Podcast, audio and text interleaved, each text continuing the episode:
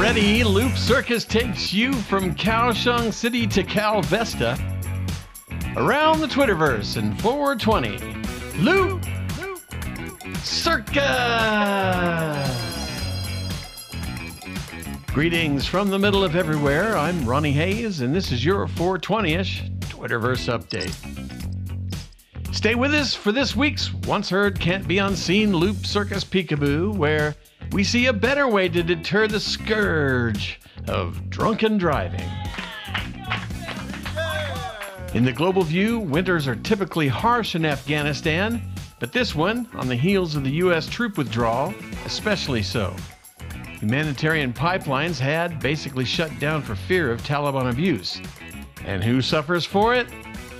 Regular folks just trying to survive.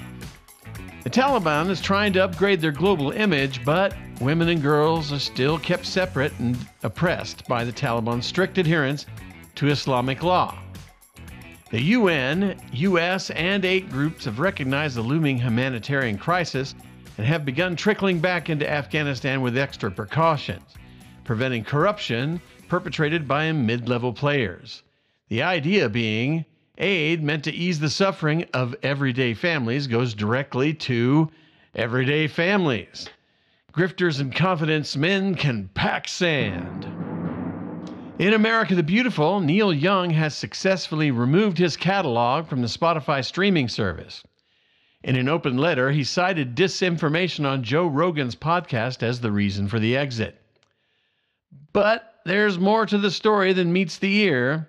Not long into the MP3 age, the same artist railed against the degraded listening experience of compressed MP3 files.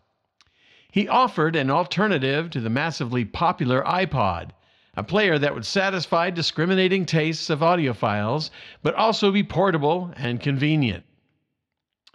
Peel a few layers away from the outrage over COVID misinformation, and you'll see an argument with Spotify similar to the one he had in the early iPod days.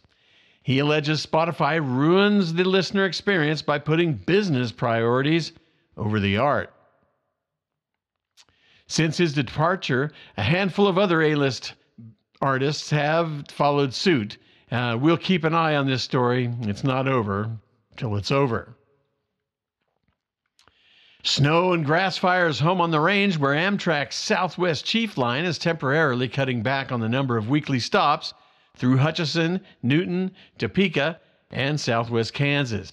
Officials blame the service suspension, effective through the end of March, on staff shortages due to the. Yeah, you guessed it. Tuesday and Wednesday lines are affected despite Amtrak's rigorous vaccination and testing rules ticket holders will be reaccommodated.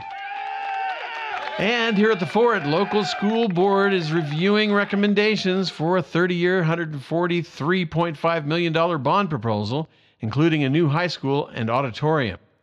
Construction would occur on land currently owned by the district, just east of the current high school building. Other district improvements are included in the bond proposal. According to the Hays Post, if the bond attracts enough votes to pass, the three year project would begin in 2023. The district plans to add a property tax calculator to its website soon. The current facility has served since the early 1970s. In sympathy for Uncle Joe, outrage over Biden's pledge to place an African American woman on the Supreme Court is predictable. But the selection of Supreme Court seats has been a hyperpolitical exercise as long as I can remember and the drama isn't the sole province of one or another political party. For example, Ronald Reagan appealed to female voters by nominating Sandra Day O'Connor. The phenomena was also on display in spades in the Trump era. Now, Uncle Joe pays the tradition forward. The court has leaned left, it has leaned right, and when it functions well, no one can tell if it has a political leaning at all. Do yourself a favor one of these days, listen to oral arguments. The audio is available on the SCOTUS website. If you can get past the tribal squabbling, it's truly sublime.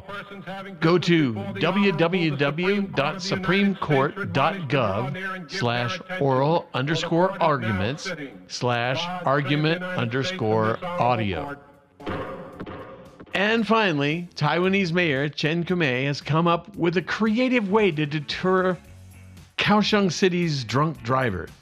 Rather than spending time in the tank and coughing up large sums of money, offenders are ordered to clean mortuaries and funeral parlor refrigeration units and crematoriums. Hours in the very seat of death gives them pause. One offender was quoted last week expressing deep remorse, vowing never to drive drunk again. Quote, I had never been so close to death, he said. It felt disturbing. End quote. Now, what to do with the drunk drivers who actually want to die? Oh well. It's always something, eh? All right, that does it for today. Get more loopy fun from our website, loopcircus.com. Thank you for listening. Be safe, be well, good luck, and pay the love forward. This is Ronnie Hays. Till next time, so long.